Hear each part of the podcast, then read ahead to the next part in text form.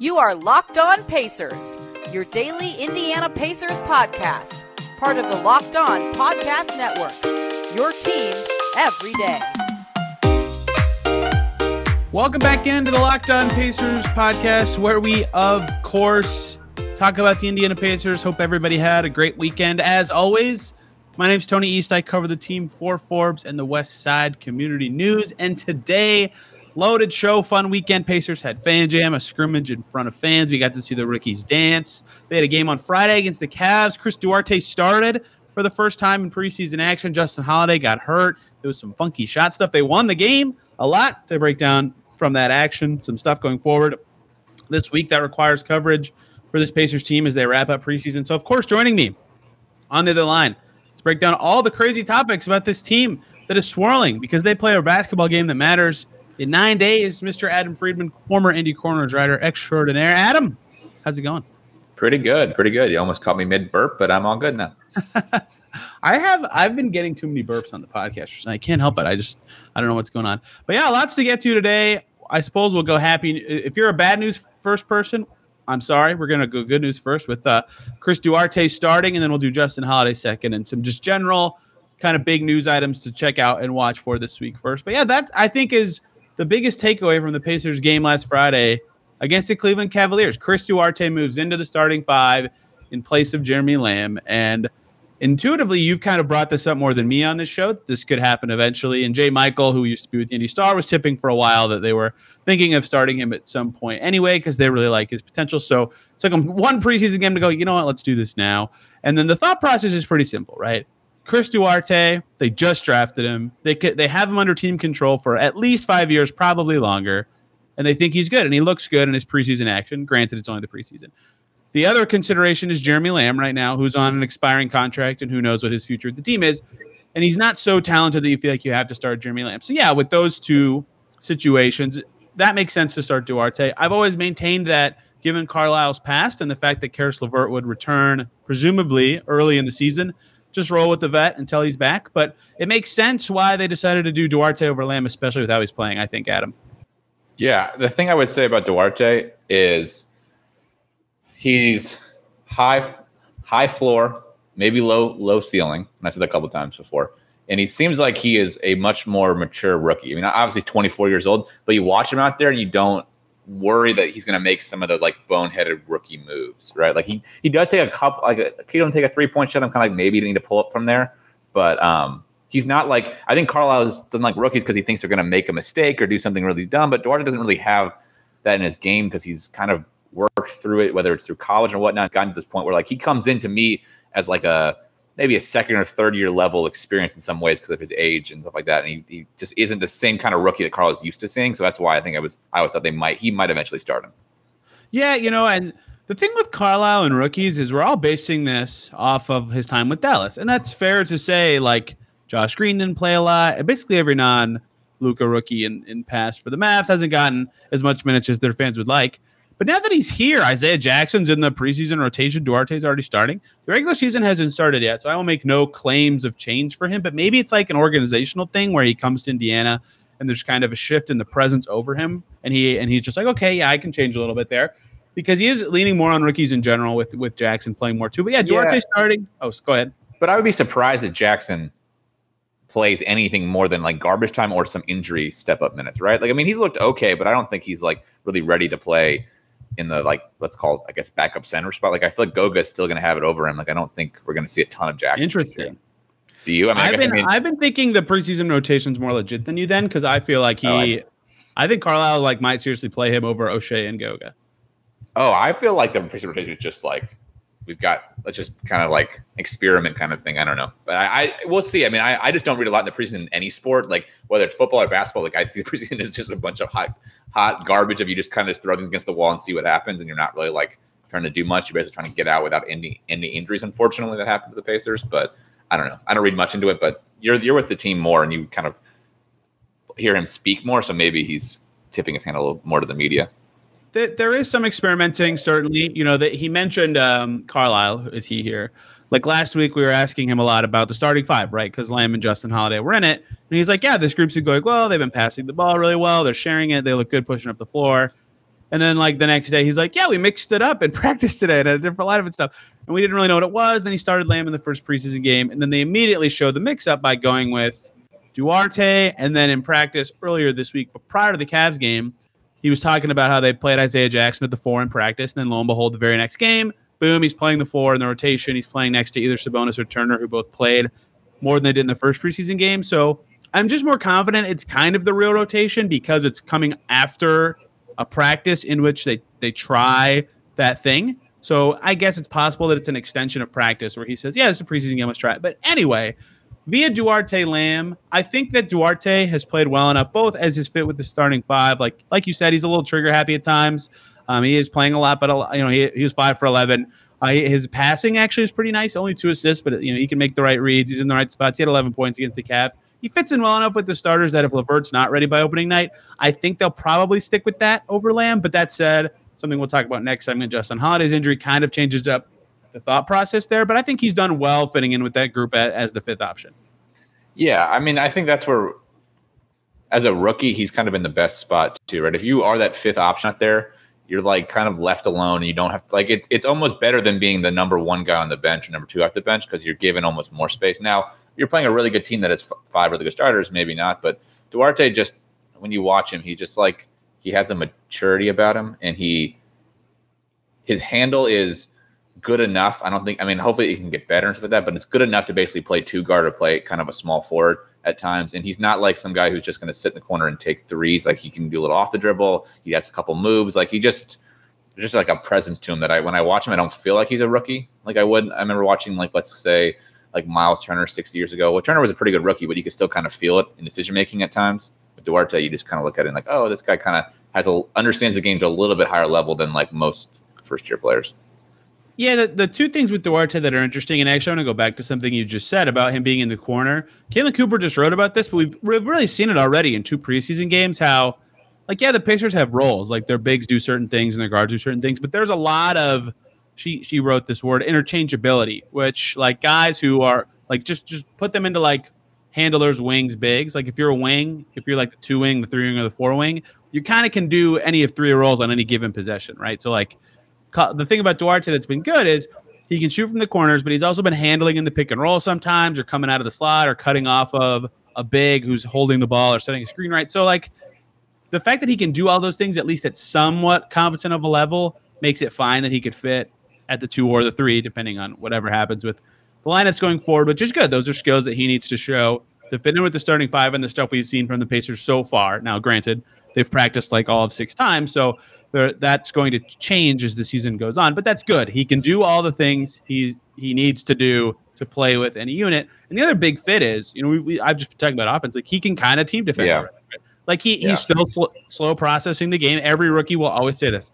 Wow, the NBA game is so fast. Even Isaiah Jackson, whose defense has been insane for a rookie in the preseason, is like, these guys are so quick. Like I can't keep up. So that Duarte will just naturally have that. That might not even be a criticism of him. It's just a thing that happens. So he can keep up and he's in, kind of in the right spots and he'll get beat sometimes and not realize what's happening as he's a rookie. But you know, he's good enough on defense right now that his fit is fine. That you, if he starts, you know, assuming there's not a huge rookie wall, that that's a fine choice over Jeremy Lamb. If Caris is back, I wouldn't think he'd start at the two.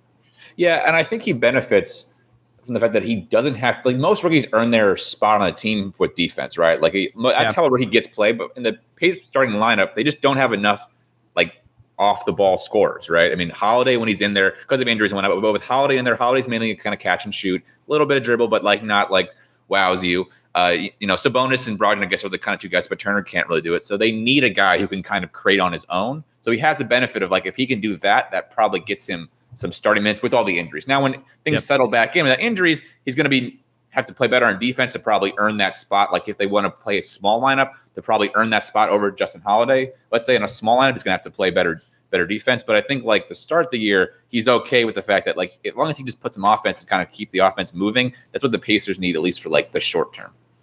And it's only one game. I don't want to totally get like way too into the weeds on stats from one preseason game, right? But yeah. we did note after the Knicks game. Remember, we said you know, Duarte like kind of create a little bit, but when McConnell can't do it, like you're asking a lot from him with second unit to be the entire secondary creation. Where if you switch him in Lamb in the situation they have now with injuries, Lamb can self create a lot better. already because he's a vet. And lo and behold, they switch roles. Jeremy Lamb is four for six and looks way better with the second unit than the starters. McConnell has a better game, uh, passing wise at least. He couldn't shoot at all. And we'll get to that later today, actually, shooting in general from McConnell. But the interchanging of those two roles just kind of made sense uh, and how they fit with the lineups they're in. So we'll see how that progresses. They have two more games this week to really iron out those roles, see how the fits continue to work, and maybe they continue to shake up the lineups. Right? We saw a lot of like Brad Wanamaker was in the rotation, and we'll talk about him. Oshae Brissett was like out and then in the rotation because those injuries. It's, it, it, it's it, it's not real yet, like you said, Adam. We don't really know what the rotation is yeah. going to be, and so many guys hurt. But it, it the the signs of just Duarte with these four other players was was good, and it makes you think that okay, if there are injuries to start the season, you you, can say okay, he, if he starts, that's not the worst option for this team.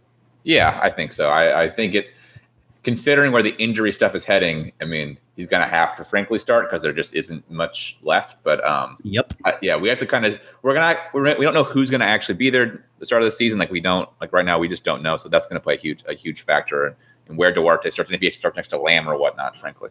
Or amazingly, Torrey Craig has worked his way into the starters discussion. Yeah. Why? That's because Justin Holiday got hurt. We mentioned we were going to do the good news first, the bad news second. That's the bad news. Let's get to Justin Holiday. But first, let's take a little break and hear from two great groups of people. First, let's talk about the great folks over at Sleeper because they discovered in 2018 fantasy basketball is completely broken. Games are being won and lost based on which owner had players that had more scheduled games played in a week. If you ever played fantasy basketball a while ago, you knew that it was really dumb how that worked. Like guys who had four or five games in a week, even if they weren't stars or more valuable than like Kevin Durant with two games in a week. It was no sense. It made no sense. There was very little strategy to it. It was just add guys who had a lot of games. So Sleeper said, screw that. We're going to make fantasy basketball way better. And they made something called Game Pick. It's only available on Sleeper. And in Game Pick, team managers pick a single game per week for each starter on their team to count towards their total score. That means both opponents have the same number of games played for their roster. So no more losing because your opponent's players have more games than you. No more busy work. No more giving up halfway through the season because the busy work is not fun and you're losing a lot. You get game picks now. You pick one game per week for each player based on their matchup, home versus away, their defensive rating of their opponent, pace of play, all that adds up. More strategy, less busy work. It's way more fun whether you prefer redraft, keeper, or dynasty. Game picks has you covered. If you prefer building out a weekly strategy versus daily busy you're going to love Game Picks. Go check it out. Download that sleeper app. Start league with your friends today. I use it for fantasy football. Love their app. You will not be disappointed. And let's also talk about the great folks who are making DirecTV stream for you because if you're like me, you've got one device to watch the sporting events live, another to stream your favorite TV shows, another for your sport highlights. That's my phone. And you've got, you know, your family or your friends log in for other stuff, right? That's a pain. There's a better way to do all that entertainment and get the get it without the hassle. And that's DirecTV Stream. It brings your live TV and on-demand favorites together like never before. So you can watch your favorite sports movies and shows all in one place. That means no more juggling remotes. No need to buy another device ever again. And the best part, no annual contract. Get rid of the clutter and confusion and get your TV together with DirecTV Stream. You can learn more at directv.com. That's directv.com. Compatible device required. Content varies by package. Thank you for making Locked On Pacers your first listen today. We always appreciate you guys checking in on the Pacers and hanging out with us.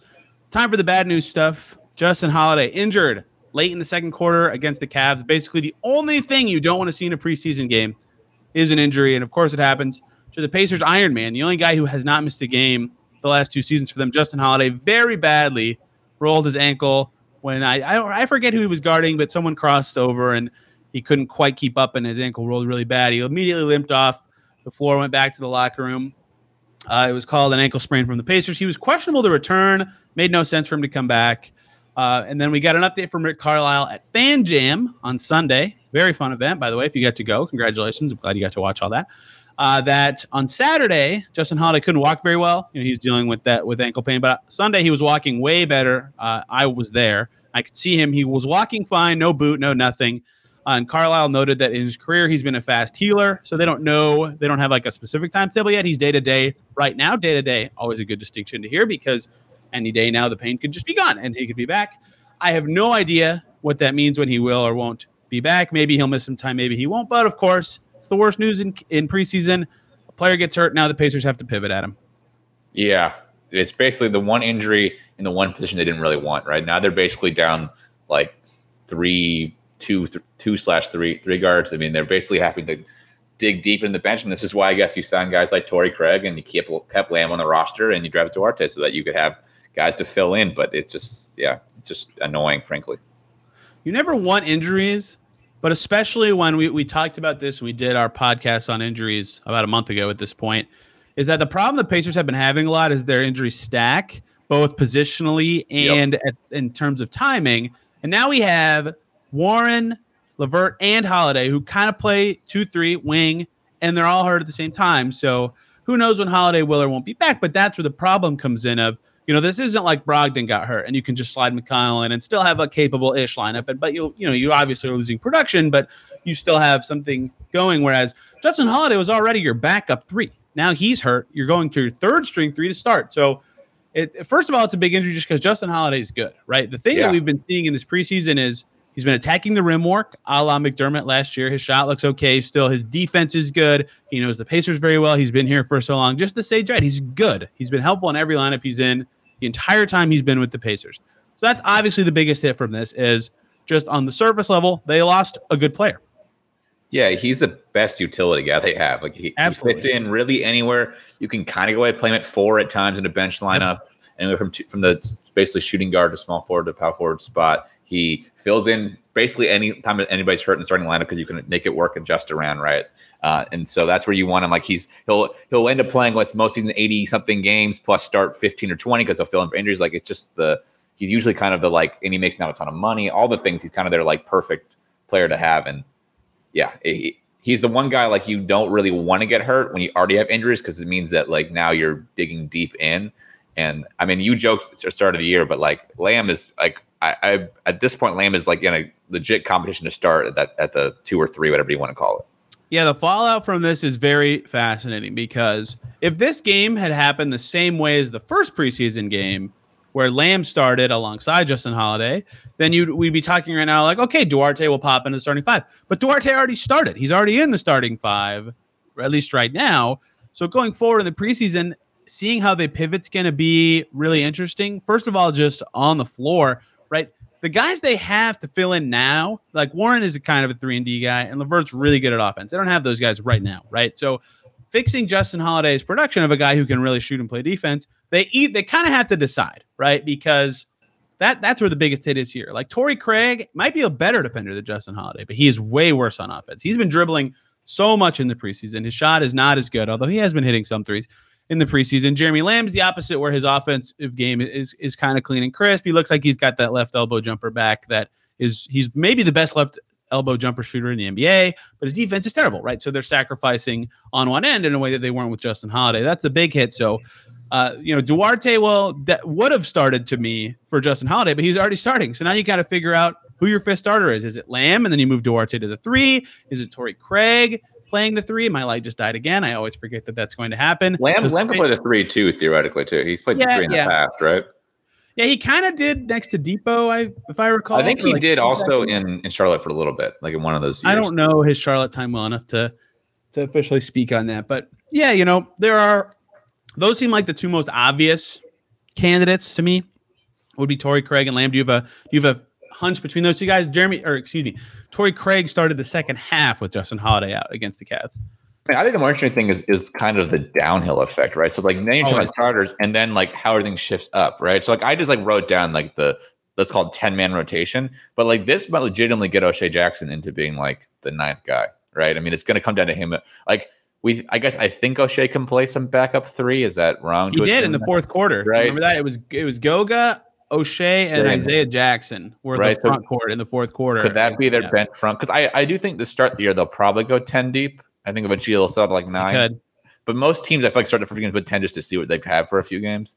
Um, so like I guess you were looking at like a bench line of McConnell, Lamb, Oshae, Jackson, and and Goga. Maybe if I mean Craig Lamb, starts. Yeah, and then the Lamb or Craig is a flip basically. But I think that makes the most sense, honestly, is having Craig start because right. he could play true traditional three, and then you've got of shake and slot up and stuff like that. And then maybe Wanamaker somehow fits in there. That's the only other one. But I mean, like this could mean both rookies end up playing like oh, a know, lot. Yeah, Duarte twenty five. Yeah, well, I mean, if if this holds the regular season, right? All right. Warren, Holiday, and LeVert all out the first let's call it like game or two. Duarte could play 25 minutes, and you see Jack Oshae play, not Oshae, Isaiah play 15. I mean, that's wouldn't surprise me at least. Right. If you're the optimist here too, you could even look at what's going on right now, right, and say, "Oh, you know, Justin and Levert are back on day one of the regular season, and then all these problems go away, right? You start you start Levert at the two, Justin Holiday the three, boom, you're ready to roll. So like we could be just analyzing what they do for two preseason games, which is over analyzing an ankle sprain, but you know, it certainly matters that because they have other guys out and because the pre again the regular season starts in like nine days. Like these injuries are real and coming up on the season. So figuring out their plans is certainly interesting. And you mentioned Wanamaker. Yeah, we got to bring him up. I didn't think we would need to bring him up this soon when we were kind of thinking about how injuries play into this, but he got in in the second quarter against the Cavs. I think they were just, I don't, I don't actually know this. I, I didn't ask Carlisle because there was an injury and a bunch of other guys play well, but, you know, was he in the competitive portion of the game because that's where they currently rank him in terms of the roster and where he will contribute? Or were they just trying to see how do you fit with other good players on this team? Because if it's the latter, then I guess there's a chance that, you know, maybe McConnell gets a bump in minutes and plays with the starters more, and then Wanamaker steals some of the minutes vacated by Holiday for these two games, but he's only played once. I don't know how to feel what his role on this team is. And it seems like just because it's a forward, the biggest beneficiaries will be Craig and Lamb and even Oshae getting rotation minutes because he was getting rotation minutes in the second half and he didn't in the first half, which was interesting. Yeah, I would be surprised if Wanamaker works just because he's on he's so new to the team right now. So new. And right. and I think his role is he's the emergency point guard. And so I'm not sure you want to tap into that when you both your point guards are healthy. Yeah. Right. Like it's yep. like because the worst thing that happened to them is they bring him and he gets hurt then. And then then it's like no emergency point guard. You have no shooting guards. Like it's just the things just become a mess. Like he's got to kind of be the guy of like, okay, when somebody's when the, one of the points hurt, you're in, but that's about it. And maybe it's a garbage time thing. But I, I would be surprised that he's in a rotation at least to start yep. the season. So assuming those are the, we we got the ten right. I mean, we're one injury away from seeing Kelan Martin all of a sudden, like the like the end of last year, where it's like, yeah. all right, you're in, get in there. So the last thing I think I would say is like we were discussing like the Pacers go 14 guys to start the year, right? Like, was there a chance for that? Not if there's this many injuries, right? Because like they only have 11 players if they cut Kelan. Yep. 11 healthy. Now maybe we're maybe Holiday's only a week and Levert's only 10 days, and then we're like 13 and they could do it. But like I kind of thought they were gonna I don't know that they would they would cut Kelan, but I thought they would definitely try to like minimize the amount of money he was going to cost them. But now I think he might even have a better leverage situation going into that October what 19th deadline. 20th. People who kept asking, why is Kelan pushing back his guarantee date? What is the, what is the benefit for him? this this is the benefit for him. He gets to preseason and he played well against the Cavs. By the way, he loves shooting in Cleveland. Apparently, he was three for four. And then stuff like this happens where there's three injuries in front of him at his position, and they trade Edmond Sumner, and all of a sudden he's like, "Great, my spot on the team is looking very secure." All of a sudden, so that's that's why you push these guarantee dates back. But yeah, he could be another beneficiary. There's a lot of ripple effects, and often because Justin Holiday probably is like just below starter quality, but it's fine if he's your fifth starter. But as always with injuries, the ripple effect is not necessarily always who comes into the starting five, but like you said earlier, who replaces the guy who does come into the starting five. And that's where it's either going to be maybe Brissett out of position, maybe a rookie Jackson, maybe more Goga, who has been fine in the preseason, but unproven career. So a lot of ripple effects from this that involve young guys needing to step up, and we'll we'll have to see what happens. Yeah, it's going to be interesting. It's certainly it's uh it's kind of the life of a Pacer fan. Unfortunately, as injuries just always pile up at the worst possible times. Yes, that is 100% true. All right. So we'll cover some notes from the Cavs game, some other stuff to watch this week, some fan jam stuff. There's a lot of stuff that happened in the last three Pacers days that we have to talk about. So let's do it. We got a lot more Pacers topics to get to today. But first, we got to talk about one group of people that we always talk about on Locked On Pacers. And that is the great folks over at Built Bar because did you know that Built Bar is making the best tasting protein bars ever? They do not, as Nate Duncan says, taste like the inside of a sawmill. Instead, they're 100% covered in chocolate, soft and easy to chew protein bars. And they have a flavor for everybody. When you talk to a Built Bar fan, they're always passionate about their favorite flavors. The new cookie dough one is absolutely my favorite. It's so good. But the double chocolate's really good. Peanut butter brownie is really good. Cookies and cream is really good. There's so many that I've really liked that they've made. Um, so you got to try them. There's a mixed box you can get where you can try two of each of their nine most popular flavors, but you can also just buy individual boxes, whatever you like. You got to try Built Bar. Not only are they delicious, but they're really healthy, right? 17 to 18 grams of protein in all of them. Calories ranging from 130 to 180, only four to five grams of sugar, and only four to five grams of net carbs. Amazing flavors, all tasty, all healthy. A great snack or meal supplement. Try them out today. Go to built.com. Use the promo code LOCKED15 and you'll get 15% off your order. That promo code is LOCKED15 for 15% off at built.com. com. All right, let's talk more about that Cavs game, more about some other Pacers notes. I got plenty in my phone. Sorry for those watching on YouTube. By the way, we're one week into YouTube. It's going very well. If you want to listen or watch us on that way, you can see my face moving and talking. YouTube is the place for you. So the first thing I wanted to bring up, this is more just uh, an administrative thing that the team will have to watch this week, but so technically, how guaranteed contracts work for the season is they start counting against your cap on the 16th. That is Saturday. The Pacers' last preseason game is Friday. So don't be surprised if you know guys start to get waived during this week before that, so the Pacers can bring in other Exhibit 10 guys they can waive also by Saturday. Like Terry Taylor didn't even play against the Cavs, so he might be waived early this week. I'm just guessing here, but like that kind of stuff could happen uh, very soon. Definitely starting this week. A lot of teams have already started to churn through that stuff. So um, get get get ready to see those kind of transactions and don't be surprised unless it's like Kiefer Sykes. Then be a little surprised because he was fighting for a roster spot. Yeah, we think the spot's going to Kelan though, right? I mean, it's either Kelan or no one. But yeah. What? Yes, Wanamaker yeah. and Kelan, but yes. Yes, yes, but Wanamaker, I think it's like, already. I think it's Kelan or none. If, at this point, it feels like that's my guess as well. So just keep an eye on that this week. See who gets waived. If they bring in anyone else, that's why they're doing it. It's not really anyone fighting to make the team. Uh, okay, speaking of Wanamaker, he debuted, and I know we kind of talked about his interesting spot in the rotation for his first game and whatever, but in general, I thought he was all right. He actually had five assists. Like he was doing a pretty good job setting up his teammates and, and running the offense to the extent that he knew it. Um, but he had some nice skip passes to shooters and just just didn't look lost out there, which is impressive considering he's been with the team for all of two days before that game. So nice debut. Uh, looks like a guy who can be their third point guard just fine. I, I think he had a nice day to to continue on the path to easily make the Pacers team and be their third point guard. Yeah, I'm kind of like I mean when they signed him, even I'm surprised he wasn't in the league already. I mean, I, I think that kind of he kind of showed that in his first game. Where I mean, I mean he's not like you know world beater, right? He's he's probably maybe even not even a backup point guard quality, but like it seems like he is like whatever team needs at the third point guard spot. And I wonder if some of that is just like an age thing because he's kind of on the older side and stuff like that. That hasn't been in the league, but um, I'm like he's kind of I'm surprised the Pacers didn't sign earlier almost in some ways because they just they clearly have needed a guy like him. Maybe they thought in the draft they get someone or find somebody young or whatnot or somebody would step up, but yeah, I think he looked like I would expect a guy who, you know, has been in the league. What this would be his fourth season, is 32 years old, and looks kind of like you know fine. And I think as thing goes on, he'll adjust and figure out how to run some of the plays as he needs Yep. to be. He doesn't need to be sharp game one because he's not the even the backup point guard right now. And he can play off ball too. He actually played with McConnell a tiny bit, which I thought was noteworthy. I don't. I, we talked about how that's an option if the injuries come to that. I, They shouldn't get to that point, but look where we are. Look what we talked about Yeah. today. Another injury. It's all we talk about on this podcast for Pete's sake. So you never know, but that's it- it's. I think that's a pro and a- an appeal to the Pacers signing him as well as given what they're currently dealing with injury wise and what they have in the past, getting a guy who can not only fill the role you need of a third point guard who's capable, but also can do some kind of off ball stuff if need be. Again, was a good shooter for the Celtics for two years. That's even more appealing for them. So I, a good debut for him. We'll see what that carries into this week. He is definitely one of the probably the three or four most interesting guys to watch for the rest of preseason. But I enjoyed watching his debut. Yeah, can I give you another thought from the from the last preseason game? Yeah, go ahead. Not not really. I guess it's point guard, but it's not related to Wanamaker. I, I think we have to just talk about how good Brogdon looked. We did it before the Yes, show a little bit. But man, I mean, when he is when he is on, it's like, oh, this guy is like close to being a one on a lot of teams. that- You know what I mean? Or like definitely at least a, like a, the second option on a really good team. Man, he just looks so good, and it's good to see when he he beats up on the bad teams pretty well, which obviously, but that's still still. I mean, he's just yeah, he's he's He- another level than most players.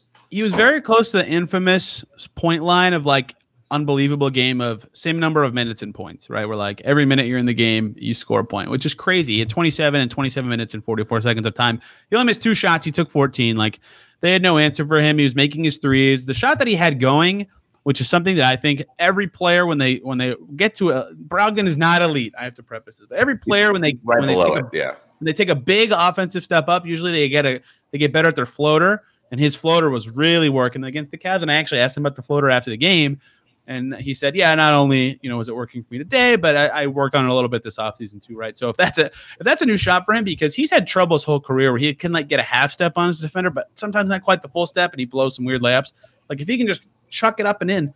When he gets that half step, I think that would add an element to his game that makes games like this not common. If they were common, he'd be like one of the best 15 players in the NBA. But Yeah. you know, more frequent, maybe one in every like 10 instead of every one in every 15 or something like that. So it was Yeah, a I- very impressive game. I think my biggest concern from coming into the year was he had such a good year last year that I worried the Pacers basically blew away, like blew one of his prime years, right? And they, they did Yep. essentially. But like I was worried he wasn't going to have the same prime. And I think though he does look like he is maybe even slightly building on last year, where I think like I thought at some point he kind of hit a hit the like the the top of his career because he's like 30 years old almost, or getting right? Isn't he 29? He's almost to that 28, I believe. Oh, he is. So I'm maybe off here, but he's getting to that point where like he's going to reach his peak in the next year or two. Yep. And I and especially with the injury history, I was like kind of concerned with this with his, with his peak last season, but I don't think he's quite there yet. I think his offensive output might not be the same level, just like because he was kind of took a lot of shots last year and there's more offensive weapons now. But I do think I forgot just like how I didn't forget, but like it's nice to be reminded of, oh yeah, this guy's like at times can be close to an elite level offensive player, like when he's at his Yep. very best. You just can't do it all the time. Frequent listeners of the show know that I have often called him the best player on this team when healthy, but I think Uh, I agree with you. I mean, it's close to him. not often the case. Yeah, true. That's also true. Not often the case. So I didn't even notice this until we heard about it after the game. But I want there's another rotational thing, but also like a good Pacers thing to bring up. Did you notice in this game, Adam, that Brogdon and Sabonis' minutes were dead tied, like like locked? Whenever one came out, the other came out. Whenever one came in, the other came in. Did you even notice during the game?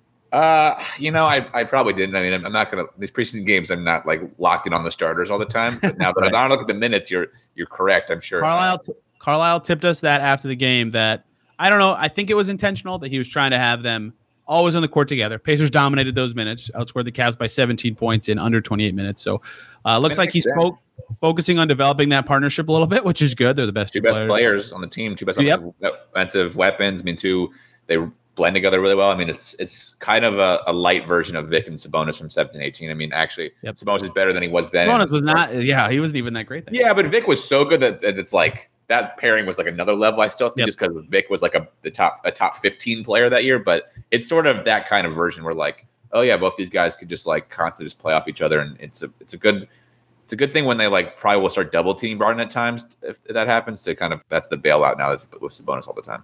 Right. So yeah, that that's something to monitor. If they're always tied together, that's good. I mean, they they play well together. Sabonis had a double double. Brogdon had 27 points. Great. Maybe that's something they pursue more, and then Turner becomes the big with the bench. We saw last year how I mean we did several podcasts just talking about Turner with the bench lineup. So maybe that can be good again, especially on the defensive end. Something else in the Cavs game I have in my notes. It's preseason. This stuff is clunky. I want to read into it though because it's kind of been both preseason games, but the shot selection is just strange from some guys. Like I get that they're all about open threes and spread and interchangeability, and you can do this from starting from here, and this guy can be in the corner or this guy, whatever. TJ McConnell should not be shooting the second most threes on your team. Goga should not be leading your team in three point attempts. They're not really shooting as much at the basket with guys who are good at shooting at the basket as much. Like it's fine. Like Torrey Craig is dribbling all the time, all the time, and like it's going fine. But I did not expect Torrey Craig to dribble like like ever. you know, Isaiah Yeah. Jackson took two corner threes. Like Brad, I, I don't know. Brad Wanamaker is fine, I guess. Like there's just a lot of stuff that it's preseason, and I don't want to be like, what are they doing? What are they thinking? You know, when they have a real rotation, this stuff will be ironed out. But I'm kind of thinking a, like a, a couple times every game, like, why is why is that guy creating that shot for this guy and this? It's just kind of weird. Do you feel the same way? Yeah, so they've taken a combined or an average of like 42 threes per game in the preseason games. Both of them, I think 44 in the first and 39 in the second, which I think gets you the. I don't. The volume itself isn't necessarily. Well, I don't know. It's still. I mean, how much did they take last year? I'm not forgetting what the actual number was last year. Uh, like 35, I think. Right. I mean, and so like, and under McMillan, it was more like what, like 32. Oh no, it was in like 20. He was like 20. It was 20. in the 20s. Okay, I, I, I knew it was bottom of the league and it wasn't that. I remember that one. I, I, I- I think it's still this adjustment of like the team is just like going to be much more focused on the three point shot. It's like this. I know Bjorkgren was like there was kind of that shift, but it didn't quite take hold. But I think it's starting to finally take hold. It, it takes a while, anyways, to kind of beat guys out of the idea of like, oh, take the open two because that's just like Right. what McMillan style. And you play that way for three years, you just it's like locked in your brains. So I mean, I I agree on that. The thing about preseason two, too is that like guys just take shots because they can, right? I mean, like, there isn't like a lot of like there isn't much thought to it or like try to find the efficient shot. It's more like I have the ball, I have to shoot now because I need to impress the moment kind of thing. yeah, so like that's also true. it's that's why the volume more comes to me. I'm like, oh, it's a lot of threes to take, and if they take 40 a game, that's going to be a lot. And well, I don't know how efficient they'll be in that. All right, I've, I've got the I've got the numbers for you. You ready? Okay. Rib- The final McMillan season, 28 threes per game. I was exactly right. That's so small. Way too low, first of all. But They shot really well, though. to shot- 2019 Locked On Pacers topic. Last year with Bjorkgren, it was 34 on the dot per game. Okay. I have another key number for you here. Guess how many the Mavericks took per game last season? Like 42. 38.1, sixth interesting. in the league. So 39 against the Cavs. Maybe that's about where the Pacers end up. Okay. game. Yeah, I mean the Mavs have Luka though, who's a high volume Yeah, three point Great creator from three. So here's Yeah. the thing. I said this after the next game too. There were we talked about Duarte already, who took a few that you were like, eh, you know, McConnell in general shooting four, you're like, maybe not. But in general, they were all open, and you're like, okay, uh, that's that's fine. It's an open three, like shoot that, yeah. But Yeah, but I think in a or game, how it's created there's a reason kinda- they'll be open. The Ravens game is a reason McConnell There's a was reason open. they're open. Yep. yeah, like it's. You're right about that. You know how you make it so there's a reason they're not open is you make them when you are open. Well, So- I mean, I assume we're going to see Sabonis shoot more threes this year. I just think that's probably the progression. Like maybe three a game. I think he was like two and a half last year. McConnell will probably take Yeah, McConnell will probably take one a game. Although I don't know if he keeps missing them. I think at some point they have to tell him just to stop. But like you want, there's sometimes is you want these guys to take the threes because it's kind of like part of developing, right? If you don't, Sabonis doesn't take three a game now, then he can't take, then he can't make, you know. 37% next season on three attempts, right? If you only, you know, he's got to kind of work through it. And McConnell's the same way, right? You now have a long term deal with McConnell. And if you want McConnell to be a, a like serviceable three point shooter in two seasons, he's got to take one per game at least going forward. So, like, there is some of that like chicken and, and the egg thing, but I don't know. Yeah, uh, I don't have much else on terms of real-ish Pacers basketball. I was at Fan Jam, first time in Gainbridge Fieldhouse. First of all, great. Wait, hold on, hold on, calm down. It is not a new building. It is the same building. It's always no, been. it's very much changed. Oh, they- very much changed. did they fix? Did they do the finally the remodeling that they've been trying to do forever? The yeah, the club level down is a lot of remodeling. So, so Oh, get out of here with your not a new. Okay, I haven't been to a game in two years because I didn't go last year because of, because of the COVID, and obviously, you know, should have been yet. I reject your premise that it is not. Well, I'll go, I'll go to a game when I come home, and I'll, I'll see what it's like, and I'll let you know what's actually different. I mean, they've had the same building for 20, 20 years now, right? They moved in 2001, I think. Great, comfy seats. Cl- com- club level looks different. No one really cares about the fieldhouse stuff. Just stuff that's fun. Fan Jam was very fun. Oshae Brissett hit a ton of threes and led his his white squad to a triumphant comeback over the blue team. Uh, Ronald Nored's squad beat Mike Weinar's squad. Uh, the dancing was super fun. Chris Duarte dressed as I think he was Barnacle Boy, and Isaiah Jackson was Mermaid Man from SpongeBob. Uh, they sang Cardi B's "I Like It." It was very funny. Uh, they did a great job. DeJon Jarreau stole the show. He can really dance and sing. Uh, it was just a blast. Fan Jam is one of the most fun events of the year. yeah, I went to Fan Jam a couple years in a row. I think I, when I towards the end of high school it was always a fun time. I think I went one of the years. Um, I think it was one of Turner's Turner's rookie year. I went. He was kind of funny during it. Kind of Turner mentioned uh, that that he's in charge of the costumes because he's been around for the longest, so he took it over from PG. So Miles, is always the guy buying the costumes and stuff. I think that's perfect. Well, he makes- perfect role makes- for him. He makes plenty of money. He's fine. yeah, I'm sure the hundred dollar uh, Stranger Things costumes really put a hole in. in yeah, I know. And his eighteen million dollar contract. Yeah. So Fan Jam's just fun. I'm, I hope some of you got to go. Uh, It's a great time. Um, I don't think I have anything else today in terms of Pacers notes. Tomorrow, there's this guy on the Sixers who has yet to report to camp that has been linked to the Pacers several times. Assuming there's no Pacers notes on Monday, I think it's finally time we talk about that topic. So we will get into a little Who more of the be? recent. Who could it be? I'm always I'm wondering. I'm curious. You have me. Yeah, yeah, I forget his name. Um, uh, Sen. Sen Bimmons, right? Sen Bimmons? Yeah, no, that's the guy who founded uh, the Ringer, right? No, I'm just kidding. that's a very niche sports media joke. But yeah, we'll talk about that a little bit. I was going to do it last week, but then uh, I forget what topic made us pivot. Oh yeah, the Sumner trade and the Wanamaker signing made us pivot there. So we'll get to that. And the NBA GM survey came out last week. A lot of love for the Pacers actually this year. Uh, talking about those topics and how we feel about those things. It's kind of our last filler day for a while. You know, the regular season starts next week. There's games all the time to talk about and cover and see how the team is doing. So, got to cover these final offseason topics before we can't anymore. So that that's tomorrow's show, unless uh, unless something happens. Well, knowing our luck, something will happen. Unfortunately, Something has always happened. This- it uh, always happens. we're always like, oh man, this week's gonna be tough. But then like, oh, Edmond Sumner tore his Achilles. Oh, TJ Warren set back. Oh, something always happens. Ideally, knock on wood, nothing will happen this time. So that's tomorrow's show. It'll be super fun. Hope you guys can look forward to that. Thank you guys so much for listening and making us your first listen of your podcast of the day. And we will see you tomorrow.